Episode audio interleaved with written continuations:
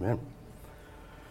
Well, thank you. Um, just a little update. Um, before I threw the wrench in the mix of moving uh, to Florida, that we were already planning to have uh, Emily and her husband were going to be here with us to have the baby. So that hasn't changed. So I may be back and forth to Orlando some, but Kathleen and them and the baby and all will stay here for a while. And what that's going to look like, I have no idea. But that's the plan. And then the other couple, my other daughter and her husband, he's about to leave for England, and she'll join him uh, for he's working on his PhD there. And so I don't know what's going on. Where will they be in England? Uh, York, University of York, PhD in physics. He's like me. yeah. yeah. No, he's not like me. He, he graduated with a triple in physics, chemistry, and math. Yeah, so and he's working on some kind of, I don't even know what he's working on. But so they'll probably stay in England because it's funded by people there, and they're not going to want him to leave once they train him in what he's doing. So they're, they're probably going to be living there. And then, of course, Emily's husband is uh, a pastor uh, China, from China, and uh, they'll be probably, uh, with things where they are now, we, we, don't know, they, they may be serving in China for a while. Uh, so, yeah, don't know.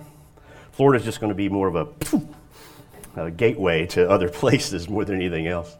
Um, and, and good news, too, uh, the, the position I'm vacating at the school in Boerne, we've already got someone from, from inside. So, so this person I knew before we even I was even at the school. He and I worked together for years and years and years, and so we're training him up. And so I'm still kind of at Geneva Boerne. I haven't done anything yet to transition to the school in Florida. So I'm still kind of planted here as far as helping him to get ready and getting the semester wrapped up, all that kind of stuff. So there's the update.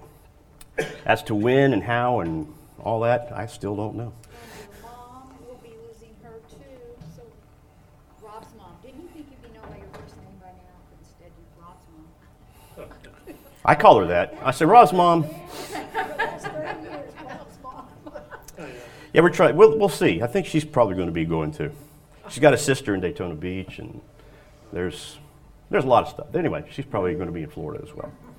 She she's going. Mm-hmm. mm-hmm. All right. Well, for uh, this lesson, it's it's really more. Uh, well, most of my lessons are kind of more sermon-esque. It's how I get sort of my get it out of my system, if you want to think of it that way. Uh, what I'm going to do this morning is actually deliver to you the sermon I normally deliver to uh, graduates. We always have a service after uh, the Sunday after graduation with the families and all. That would have been last Sunday. And I, I deliver the same sermon every year. Um, in fact, I think I've, I've, delivered this sermon from our pulpit here. Uh, years back when Ron Skates was interim, I was in the pulpit quite a bit. Um, and I think I did. I, I, I should keep notes on these things. But it, it actually works out with our, with our lesson. We're doing the life of Christ, and this is an episode from the life of Christ. It's in Luke chapter 9, if you have a Bible, Luke 9. And uh, it's Jesus setting his sights on Jerusalem. He's on the way. And it's an interesting episode because we find Jesus seemingly discouraging some people from following him. And he's, he's doing so in order to drive home what it means to follow him. Remember, being a, being a Christian is, is no more but no less than following Jesus Christ. Now, when he was on the earth, that would have been easy. He said, Follow me. You followed him, you, you actually physically did it. Of course, he's left his Holy Spirit for us now, and we follow there, and we follow through the scripture. But this is a reminder this morning from Luke 9 about uh, the nature of following Jesus. We're going to see three little vignettes of two people who tell Jesus they'll follow him, one that Jesus says, Follow me. And in each case, he, he sort of blows away their expectation or perhaps conditions they have attached to following him. So, naturally, when I'm addressing graduates, I'm helping them to understand that as they continue in their lives, what this following will mean. You know, you're coming out of high school and you know, you think you got your, you know, you're, you're, looking towards all these goals you've set, and you never know though when some of those might blow up because you're following Jesus. And of course, that's the same with us today. Uh, we, we need a shakeup, a reminder sometimes about the nature of following Jesus. And we read this passage at the end of chapter 9, beginning at verse 57. Now, as they were going along the road, and this is towards Jerusalem, someone said to him, I'll follow you wherever you go. Jesus said to him, The foxes have holes, the birds of the air have nests, but the Son of Man has nowhere to lay his head. He said to another, Follow me. But he said, Permit me first to go and bury my father. But he said to him, Allow the dead to bury their own dead. But as for you, go and proclaim everywhere the kingdom of God. And another also said, I'll follow you, Lord, but first permit me to say goodbye to those at home. But Jesus said to him, No one, after putting his hand to the plow and looking back, is fit for the kingdom of God. Now, in none of those cases are the things that these would-be followers that they bring up are they are they bad things necessarily? The first seems to think that the comfort that he has always assumed would be there will still be there. The second, there is a, a very high custom he's trying to fulfill from his culture. And third, I mean, it's family. I mean, come on. So, what is Jesus trying to do in these discouragements? He's pushing it just to help them to understand, in particular with these three, what they need in order to follow him. Now, the first is someone who says, you know, rather boldly, I'll follow you wherever you go. Wherever you go. And I mean, that's a great, that's a great pronouncement. That's a great thing to say to Jesus. I'll follow you wherever you go. And, you know, working with students all my life, I've seen that too. I've seen people respond to the gospel and, uh, you know, very, very, I'll do whatever for Jesus, only to find out two weeks later when they get back home from camp that was a little much. But he's, he's, I think he's sincere in, in some ways. But Jesus tells him rather cryptically, you know, the foxes have holes, birds have nests, but I don't know where I'm sleeping tonight. He goes, Are you sure you'll follow me wherever I go? We're roughing it tonight. Do you want to rough it tonight? In other words, comfort and security, not bad things. In fact, I would say in the United States, we almost think of them as rights. Not bad things. Jesus is saying, you know, that thing that you've always counted on, you just thought was part of it, that might be gone. You may have to give that up. Remember, he's on the way to Jerusalem to be sacrificed. And he's helping them to see that if you're going to follow me, you're going to follow me in that. In other words, following Jesus requires a complete understanding of what you're getting into. And by the way, you know I love alliteration. That's the first one. It's all use, okay?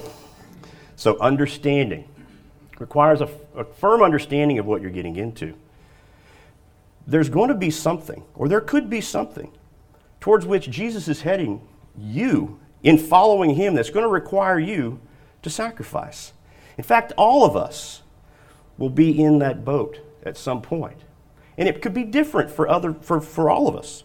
Remember the rich young ruler in, in Matthew? He says, I, I want to go, I want to do. And Jesus says, All right, well, first go and sell all your stuff and then come and, and give it to the poor and then follow me. For him, that's what he needed. And that was the sacrifice. What's it going to be for us? What, what if, in following Jesus, he said to you, You know what? Uh, I need you to quit that lucrative job you're in, and I want you to follow me to and just name some place where you may not know if you're going to have the comfort and security of what we have right now. Would we do it? You know, with the students, I said, what if you're in the middle of this lucrative, you know, degree plan, credentialing for academic or economic success, and Jesus says, you know, I need you to change majors so that you can. What, what would we do? In other words, are we sure we understand that following Jesus requires sacrifice. And it may sac- we may have to sacrifice things that we think are basic rights like comfort, security. Well, what about the next guy? He calls the next one and he says, Hey, follow me. And he goes, Yes, yes, I will, but first permit me to go and bury my father. Now, we're going to hope dad's already dead. Okay? But, you know, it's not like. Um, and what we miss sometimes with this is that burying one's father, welcome back. Look at that. Give it up. Yes. Good to see you, brother. And if you're listening on a podcast, you're just going to have to figure out what happened. Jesus just returned or something. I, I don't know. There was clapping. Um, burying one's father was even superior to and took precedent over actually saying the Shema, Hear, O Israel, Lord your God, the Lord is one, which was the high sacred duty of, of a Jew, of an Israelite. And burying one's father superseded that. And Jesus is saying to this man, you know, and it's, it's something, it looks like something that would be praised, right? I mean, oh, well, yes, please, go do that first. That's your high duty. That's our high custom. But Jesus says, eh, let the dead bury the dead. I'm calling you to proclaim to the living. Just an idiomatic way of saying, no, this takes precedent. I'm calling you to proclaim the kingdom. Notice there's an urgency about it. There's your second you. Not just understanding, but urgency. There's Jay. Welcome. There's an urgency about following Jesus. And sometimes we kind of forget that. Often we'll give Jesus our leftovers if we're not careful. Uh, you know, it, in John, where it's recorded that Jesus says, My sheep hear my voice, I know them, and they follow me. And it doesn't say, eh, when they get some time, they'll give me some, they'll give me some leftovers. He doesn't say that. Now, none of these things, again, remember, are bad things that Jesus is saying. No, these come second. And sometimes, if we're not careful, we can be in that same boat.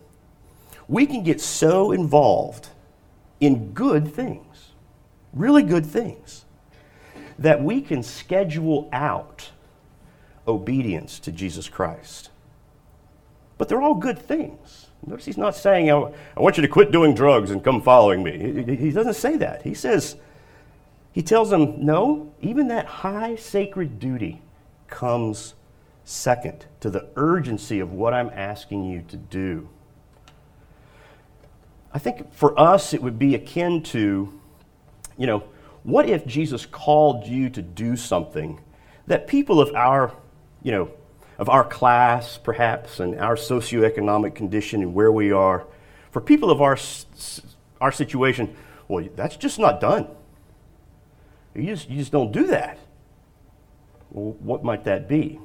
Well, I don't know what that might be. For the students, I said, what if, what if God called you to quit school?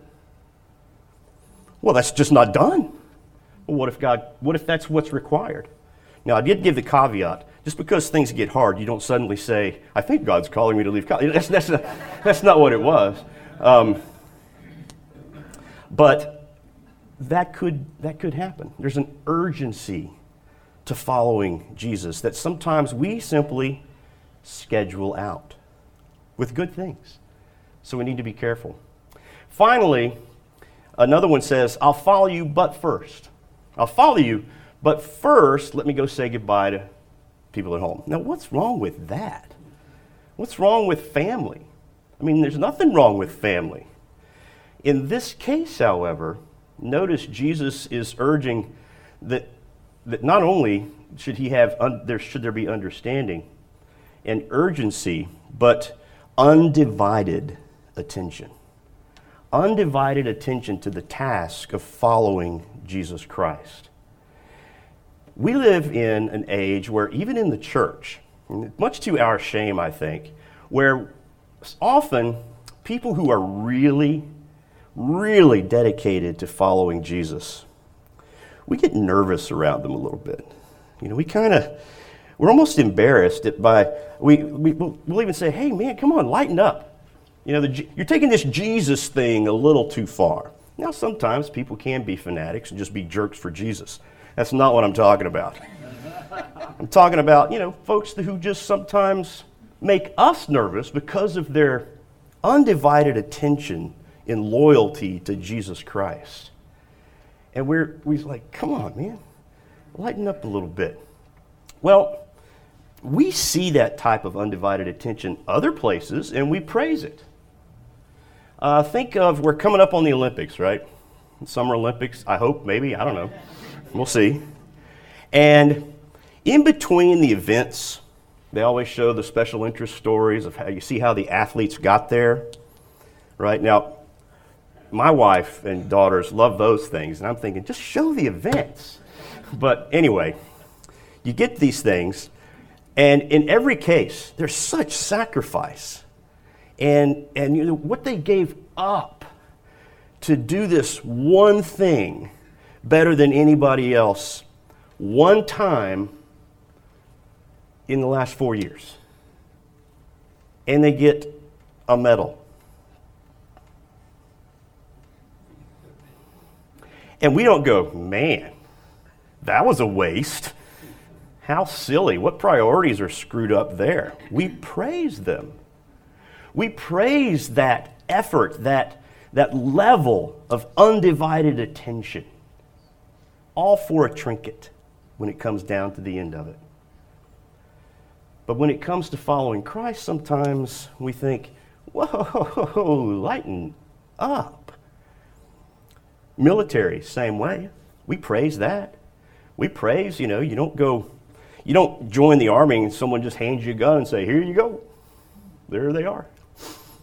That's not how it works. That's why they have basic training, and we, we see how they're, they're, it's forced undivided attention, whether you like it or not. It's forced. And we think, yes, that's how you do that. You know, um, Jesus told his followers, if you're going to do this, you're going to have to deny yourself, take up your cross, and follow me. Now, again, we here take up our cross and we think of individual burdens of some kind that, you know, we're all, we all have, and that's not what they heard at all. This was before Jesus was crucified. All they heard was death, forced death, forced undivided attention. You, were, you had no choice but to carry that cross. Roman soldiers would make sure you did. Take up that cross. Undivided attention. Well, what might it mean? What, what if something in your life, Jesus calls to you with such expediency that your family doesn't even understand? Remember, this guy just wanted to say goodbye to his family. What if it was so profound and so quick that your family just can't wrap their minds around it? Well, that seems to be what Jesus is suggesting could happen. In each case, notice, again, these aren't bad things, but they are things that can get in the way of actually following Jesus as Lord. Now, this is not going to be the same for everybody, okay? Let's all we have to do is look at Peter. Ah, thank goodness for Peter, right? We have some of the greatest teachings of Jesus because Peter opened his mouth. All right, so he had to be rebuked or corrected or instructed or anyway. Well, St. Peter who who said, you know, no, they'll never do this to you. And Jesus had to say, get behind me, Satan. And then, no, I'll never deny you. And then that same night denied Jesus three times. Well, at the end of John's gospel, we have this beautiful scene where Jesus meets Peter again. Peter's so excited he leaps out of the boat, swims ashore. Jesus has breakfast cooking, right? He's ready to go. And of course, Jesus famously asks him three times, Do you love me? He has three opportunities to repent of the three denials. Beautiful picture of, of grace and love. And at the end of that, Jesus tells him about how when you were younger, you used to go where you want to do what you want, but when you get older, you're going to be girded, you're going to be taken where you don't want to go. And John adds the, adds the commentary that he's telling Peter by what kind of death he would later honor Jesus Christ. Traditionally, we know that Peter was crucified, but upside down, requesting that, feeling he was not worthy to die as his, as his Lord. Whether, no matter about that, we see John telling him, this is what's going to happen to you.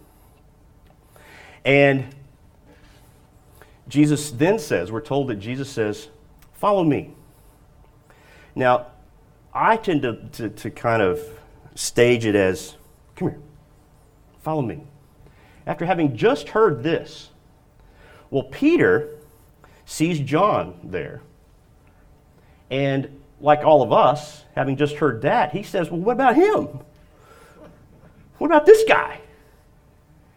And then Jesus says, If I want him to remain until I return, what is that to you? You follow me. The first words that Jesus ever spoke that we have recorded that Jesus spoke personally to Peter were, Follow me. These are the last recorded personal words of Jesus to Peter Follow me.